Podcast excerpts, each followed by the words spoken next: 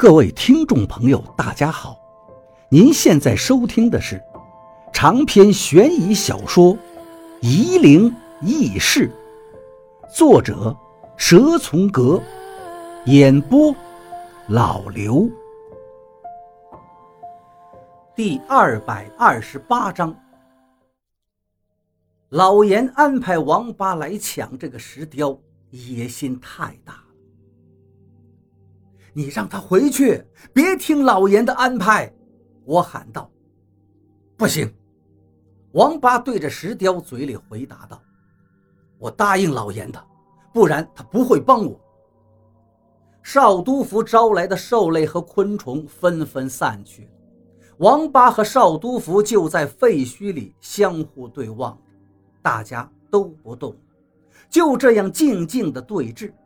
现在。不是考验法术的时候，而是看哪一个的心肠更冷酷。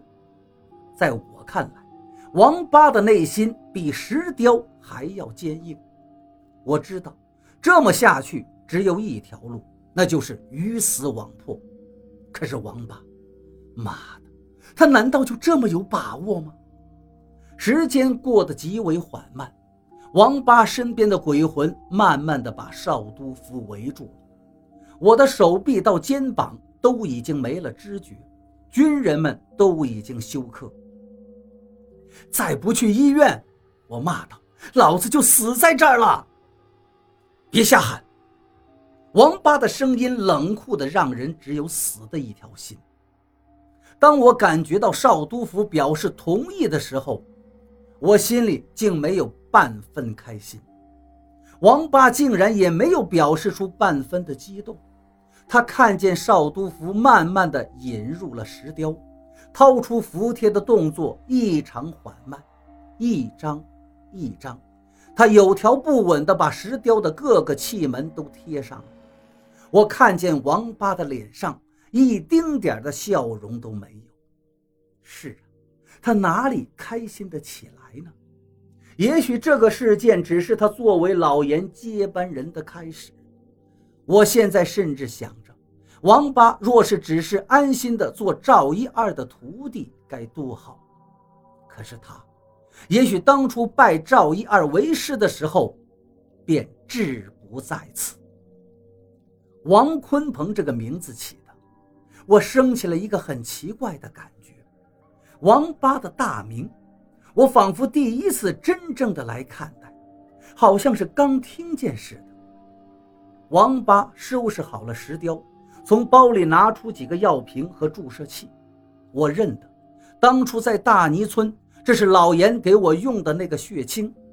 当时老严说只有两瓶，而现在看样子，一年之后这个东西已经不再稀缺了。我哪里知道？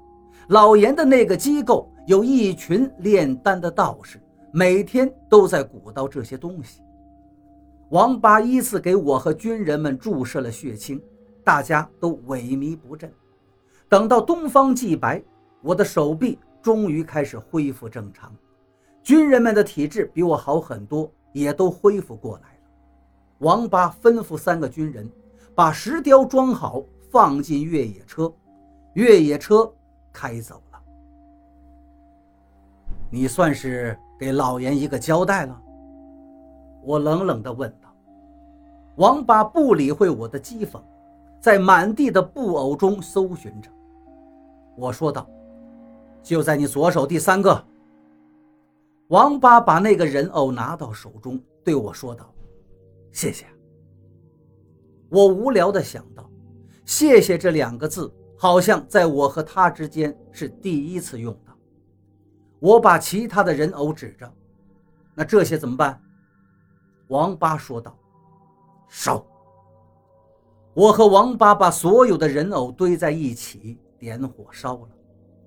太阳本来已经冒出山头，天色已经开始变亮了，但火焰冒起，天空又变得阴暗起来，乌云。严严实实的把天空遮住，要下雨了。我的话刚说完，倾盆大雨便落了下来。但我和王八并不在乎。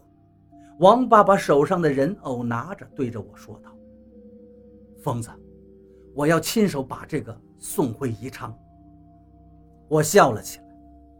妈的，难道你连这个事情还要偷懒吗？我们都被淋成了落汤鸡，可是我的心情总算开朗了许多。无论如何，总算是能给赵一二一个交代了。我再也不用因为自己的选择而对赵一二心存愧疚。方卓被雨淋得湿透了，身上冷得瑟瑟发抖，他到现在都没有完全恢复体力。王八把身上的衣服脱下来披给方卓，我扶着方卓和王八一起往公路上走去。王八边走边仔细打量着手中的人偶，还没走到公路上，他突然站着不动了。我不知道发生了什么，连忙凑近王八。我看见王八正捧着人偶，他的手在颤抖，抖得厉害。王八的眼睛在拼命地眨动着，嘴巴也在狠命地咬着。怎么了？我心悸地问道。师傅。王八闭上眼睛，嘴巴张开，面如死灰，长长的叹了口气。我也不说话。我看见王八手中的人偶慢慢的散开了，这人偶被雨淋湿，布条开始散落，里面几道清气慢慢的飘了出来。快拦住他们呀！我情急之下喊道。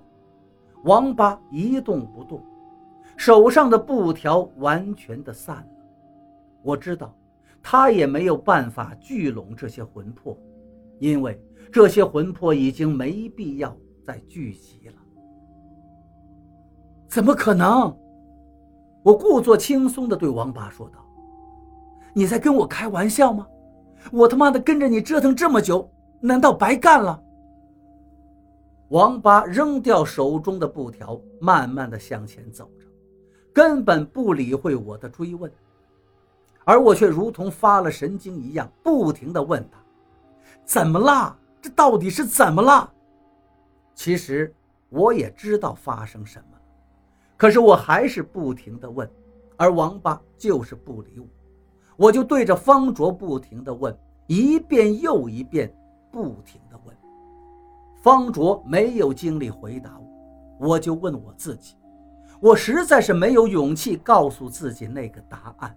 所以我只能不停地重复这个问题，我无法接受这个答案，我的脸上全是雨水，模糊了双眼，我已经看不见王八和方卓的身影，雨下的更。